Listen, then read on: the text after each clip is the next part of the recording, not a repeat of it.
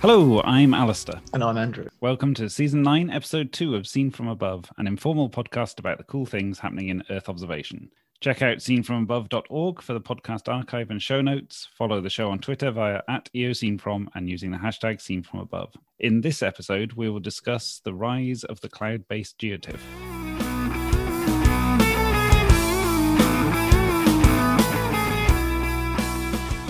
Okay, let's do the news then on the 13th of January 2021. Happy New Year. Happy New Year. I think the most pressing piece of news that I wanted to mention was that we have a tentative launch date for Landsat 9. Oh, okay. So September, it's coming up in September. Yeah, this is sort of like a part of the ongoing Landsat series. Landsat 8, a stunning success. I think our collective favourite satellite is that right from from memory? I think so. Although Sentinel Two is, is really pushing in there, isn't it? But it's just this long, really deep record, isn't it, of continuous coverage, and it's just so fantastic to to hear that it's going to go up this year. Landsat 10, I think Landsat 10 is already funded as well. So oh, that's great. You know, it's just so, so, important, and you know these continuity missions, yeah, brilliant to keep an eye on it. So I did hear something about how the whole effect of COVID and the lockdown and everything else did put the uh, the brakes on things a little bit, just in the sort of like the final checks and stuff like that. So maybe that's shifted it a little bit, and then, like you say, they then need to look for a new window, etc., etc. So but that's great that it's going to be launched in September. Cool. Okay. So I've got a quick announcement that I want to make about some news that I saw to do with one of the DIAS services. So you might remember that I think a couple of years ago now, we had a, a couple of podcast episodes about the DIAS systems. And this is about Onda, which is one of those platforms. And they've announced something called MOST, which is Managed Onda Storage. And this sounds quite interesting. Basically, it's uh, an archive as a service solution. And and it allows people to request private storage in the Onda archive. And then you can link the data as well and load in third party data and all sorts of things like that through to Onda applications. Sounds a bit like an S3 bucket. Yeah, but as far as I understand it, the DIAS systems already have large amounts of data there already. So you're basically just cutting out a little bit and saying, okay, I just want this bit and I'll pay for it to be stored in my area so that I can use the apps that I'm generating. I wonder, thinking ahead to our topic, if cloud based geotiffs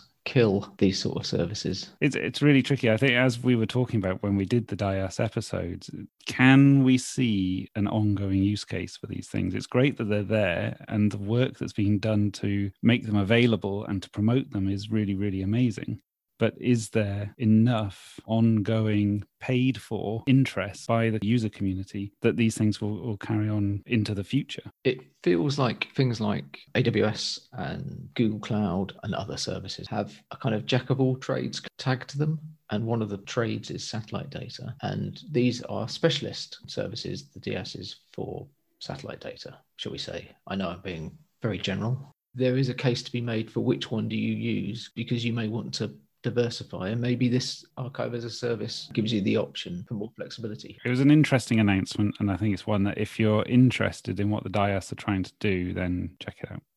Yeah I saw this page called the MAAP Project, M-A-A Project.org, which is quite interesting actually. And uh, I was pleased to sort of come across it. The bit that I came across was an article about illegal gold mining and, and monitoring it with satellite imagery. So stuff like monitoring in the tropics and the rainforests of the world this organization, this conservation organization monitoring the the MAAP stands for Monitoring of the Andean Amazon Project. I should have probably said that at the start, but um, they've used data from SkySat to um, inspect known illegal gold mining, and they've measured it, and they've come up with 78% reduction. So that's a 78% reduction in illegal gold mining. Yes, across all six sites following Operation Mercury. Uh, we have to dig deeper into whatever Operation Mercury is.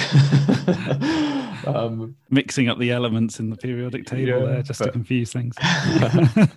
but dear listener, all we can do is point you at these case studies. It's interesting though, isn't it? I mean, you know, a, a, a good news story. There's some very interesting images in in the uh, page that you've pointed out. A lot of these seem really small operations comparatively, and having access to the high resolution data really does make a difference in this case. I found it quite uplifting in a way. Okay, cool. I've got the AI story of the episode because it seems like they got to have an AI thing these Absolutely. days. Absolutely. Yeah.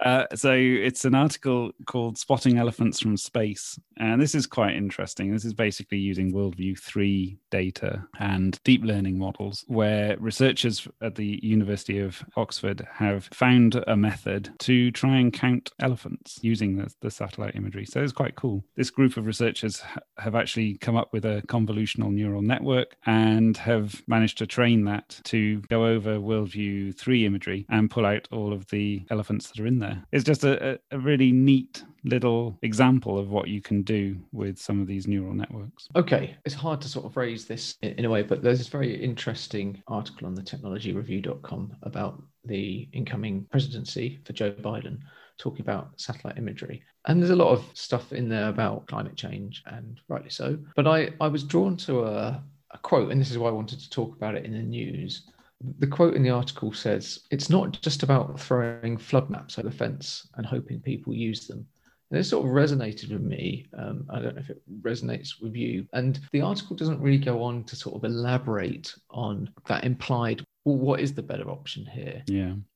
But it is interesting because quite often we see this as an end point with Earth observation, and I think this is why I got I got sort of so fascinated with the quote because we get our satellite data, we process it, we disseminate a flood map, and then, as the article says, we just chuck them over the fence, and it's trying to bring that into a uh, a more longitudinal kind of study, fuse data with other data to to try and put some value on this this area has been flooded x number of times and it got to this extent this number of times and he's saying we need to rethink the stories that we're telling to people and and one of the ways that they can do that is to try and turn it into sort of these actionable strategies. I think the word that you mentioned that holds most resonance for me is story. And it's not something that I necessarily would have grasped over and over again, some of the resources that I've gone to to look for different ways of doing business has come back to telling stories, and that the sort of the human thing is to tell stories. Yep. And I've always been like, no, we need the data.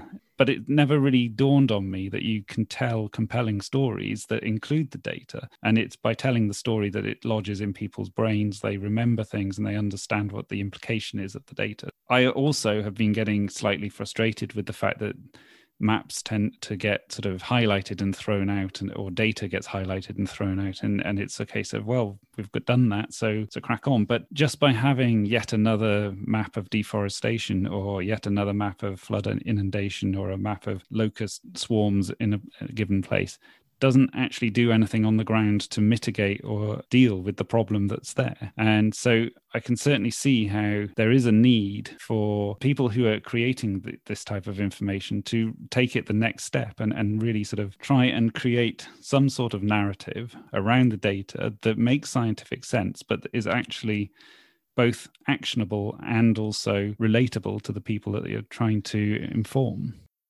My final thing for the news is a bit of a heads up actually on a company. And it's not that I particularly want to trumpet the, the company necessarily. Uh, it's more to do with one of the pages on their website, and it's really useful. It's a company called Head Aerospace, and I'd never heard of them. And they are headquartered in Beijing. Yep. And they have subsidiaries around the world, including in Europe and in the United Kingdom as well. But one of the pages they do is they list all of the satellites that they have access to. And this is it's really interesting that they've got another 20 launches scheduled before 2022, and they're going to have access to more than 80 Earth observation satellites, allowing them to then sort of provide imagery and I guess applications and things to to users from there. But most of the satellites that are listed are Chinese or related to the Chinese Space Agency in some respects. So there's CBERS, which is Chinese Brazilian. But it's really interesting. If you want to know what some of the Gaofen satellites do when they were launched and um, what their spatial resolution is, what their swath width is, and what their revisit times are, then have a look at the, the link that we put in the show notes because it's really interesting. I hadn't realized that Gaofen 3 was a C band SAR, for instance, or that Gaofen 5 is hyperspectral. Yeah, it's, it's really cool. It would be really interesting to understand how many clients are using these these data sets. I might have heard of the name Gaofen, but I hadn't heard or understood what the specifics of each of the different satellites were until looking at this page. Yeah, certainly the Gaofens are something to keep an eye on. Yeah. But I wonder if it's if observation suffers from the first to market, owns the market. Once you get familiar with a term, does worldview become synonymous with high resolution satellite data? Does doves become synonymous with daily revisit? Obviously, the companies that operate those satellites would like it to be. But the, the website's really nice because it's it, it, just gives you very high level, which is often what people want. Yes. Finding data still is not as easy as it should be. Okay, so the final thing I wanted to mention was GIS chat on Twitter. So hashtag GIS chat has been around for quite a few years, I would say. And it's occurred to me several times over the last few years that there's not really a central place like that on Twitter for talking about Earth observation chat. So had had a conversation with Emil Cherrington, who we've spoken to on the podcast, and I said, you know, wouldn't it be nice if we had something like this? So we're going to give it a go. Just a heads up, we're gonna we're gonna start in January to try it on Sunday evenings, uh, UK time eight till nine, and Wednesdays at two till three. So this is all GMT. We'd love to sort of have people along, you know, shout out stuff that you're doing, interesting links, news, all this kind of stuff. Be uh, positive in, in sharing things that you're working on, and you know, let's let's try and engage better on Twitter as a community. Hashtag EO Chat. Cool, and that's it for the news.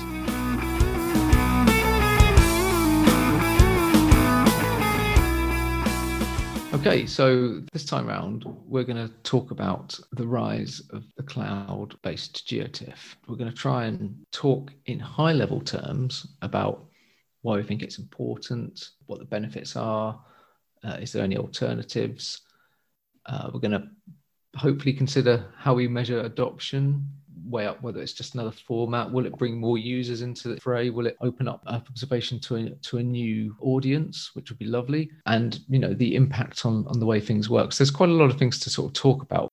We're going to try and, as I say, cover it in a high level way without going into the sort of details on what a cog is in its sort of essence, but I'll just borrow from their website to read the official definition of COG. So before we start, we should clarify that uh, cloud optimized GeoTIFF or COG, which we'll probably call it from now on a COG, uh, it's basically just a regular GeoTIFF file, which is aimed at being hosted on a HTTP file server that's been organized, the internal organization of the file. So it's been organized in a way it's more efficient to work on the cloud. And then it does this through HTTP GET requests and the user just accesses the part of the file that they need. So you can get overviews you can get the you know the bit that you're zoomed in on. Um, i've been blogging quite a bit on cogs and and using them and you can just stream them into qgis very easily. And i'm, I'm sure you know if it's not the case already in arc you you probably will be able to fairly soon. Have you been using them alastair? No i haven't. So this is why i wanted to talk about this. And because of some of the episodes that we've got coming up i think it's, it's wise that we just stick to a high level for this episode. So I've seen the post that you've put out. I know that you're a big fan of cogs. Now, on a theoretical and conceptual level, I totally get what cogs do and I understand how they're really useful. But currently, I don't have projects on where I'm I'm needing to use cogs. So, playing devil's advocate in a little sort of a way, what I really want from you is for you to convince me that I should be using this and that it's easy for me to use. That I don't have to have a massive learning curve to understand how to use this compared to what I already know, which is go on Earth Explorer, find the Landsat image or the Sentinel 2 image, download that image. And yes, I know that it might take an hour to download all of the uh, various bands of a given image. So in my head, I know that I should be using COGS and I know that it's the right way and it's the efficient way of doing it but a i don't know how to actually use it and i don't know why i should be using it instead of the way that i've always done it. Those are my two things to use.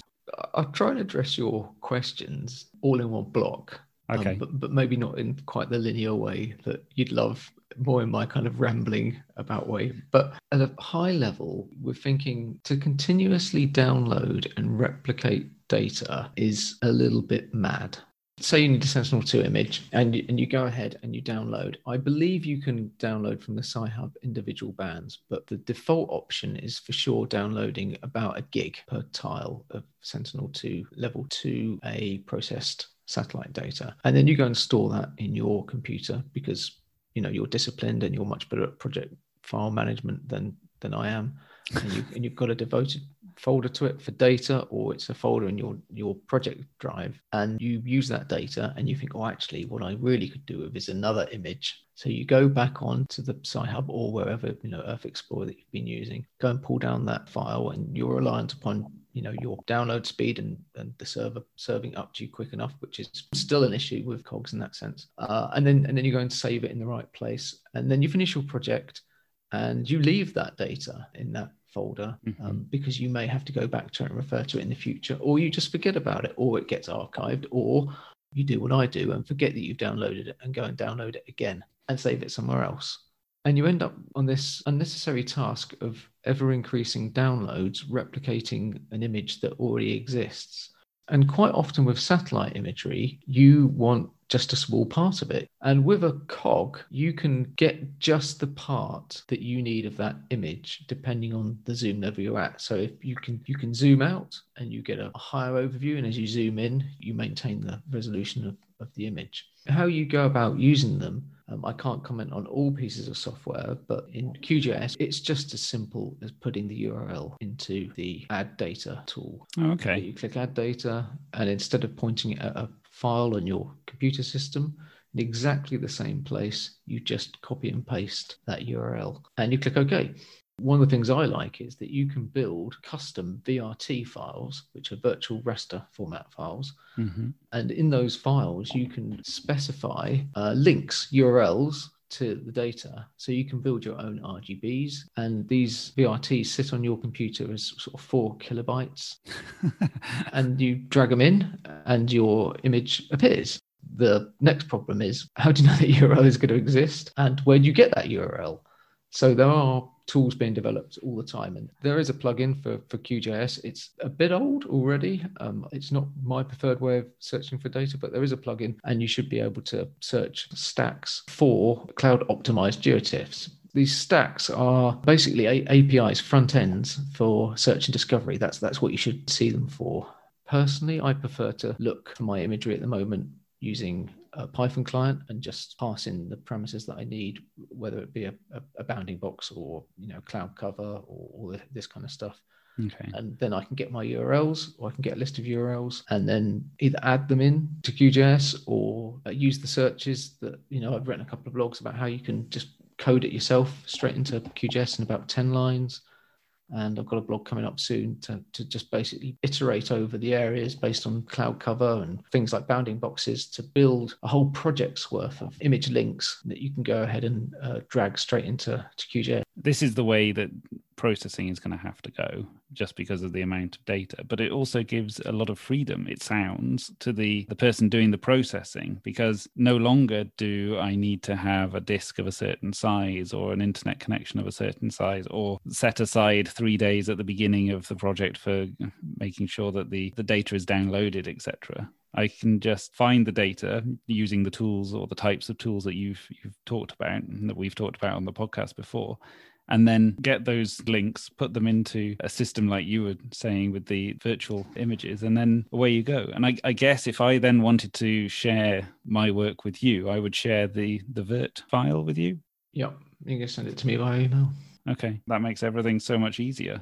It'd be interesting to know what the uptake is amongst our listeners because cogs have been around now for a couple of years, haven't they? Whether people are just sort of getting on with it and using those and using them how they were designed to be used, or whether there's still a lot of downloading. Maybe I'm being a bit unfair on the uptake, and maybe it'll be over the next two to three years where the switch will really happen in earnest. Because I guess a lot of the software packages are also going to have to change to take account for this. There is a degree of inertia with all these kind of things. I feel that we've talked about STAC and cogs generally over the last year or 18 months so much that at the end of 2020, I wanted to sit down and really get quite deep and work out how I was going to use these new tools because it is a changing place all the time and it's a very you know dynamic industry. We have to keep our eyes on things that gain traction and are going to be here for for quite a long time. And cogs are definitely one thing that's going to become prevalent in a lot of our work. I think the real key in this puzzle is STAC it's so important yet potentially so dry. You don't visually get the impact where you have that kind of whoa i can just stream this data in this is changing. But it's finding the data and finding it in a standard way.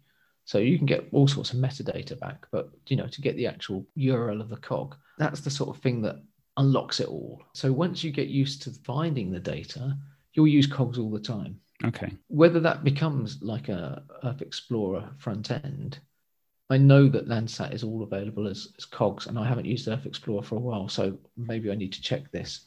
But if it just said you've searched for this image, you can just click this link and it'll just fling open QGIS and it'll open it for you there and then. You're going to choose that. Yes.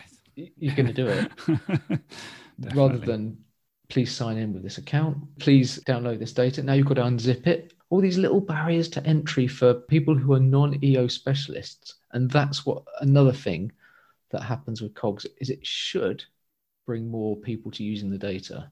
I think it will drive a lot of small processes in the cloud to deliver very bespoke products. The last thing is is it a fad? I, I don't think it is. To, to increase the use of data across non-specialists that want to trust the data moving everything to a cog would seem to make the most sense. Yeah. or moving to a cloud optimized format would make the most sense. We make this joke all the time. One image isn't cool. 10,000 images is cool. Well, good luck if you're going to go and download 10,000 images. I think Virgin Media would get a little upset with me. I wonder if COGS will reduce the need for you to spin up a virtual machine to access huge catalogs of satellite data if you can just stream it in on demand as you need it.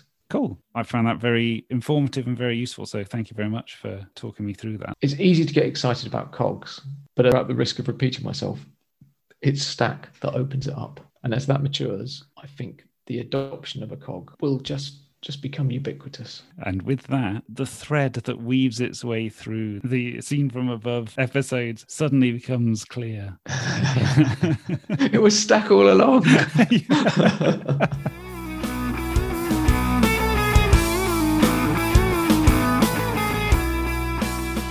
We encourage you to drop us a line through Twitter using at EOSceneFrom, where you can find a vibrant community based around the podcast. Thanks for listening, and that's it for now. Thanks, Andrew. Thanks, Alastair. Cheers. Bye.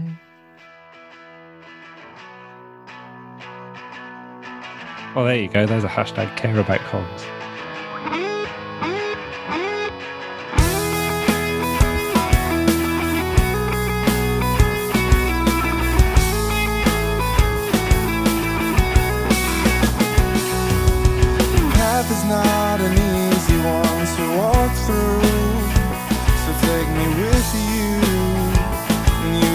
To go alone.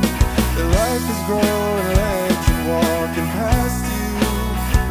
If I could ask you, pick up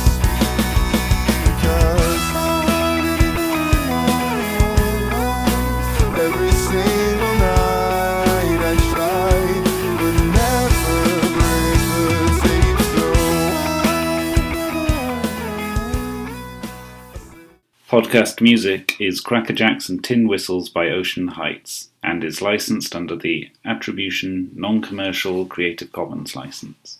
Available on freemusicarchive.org.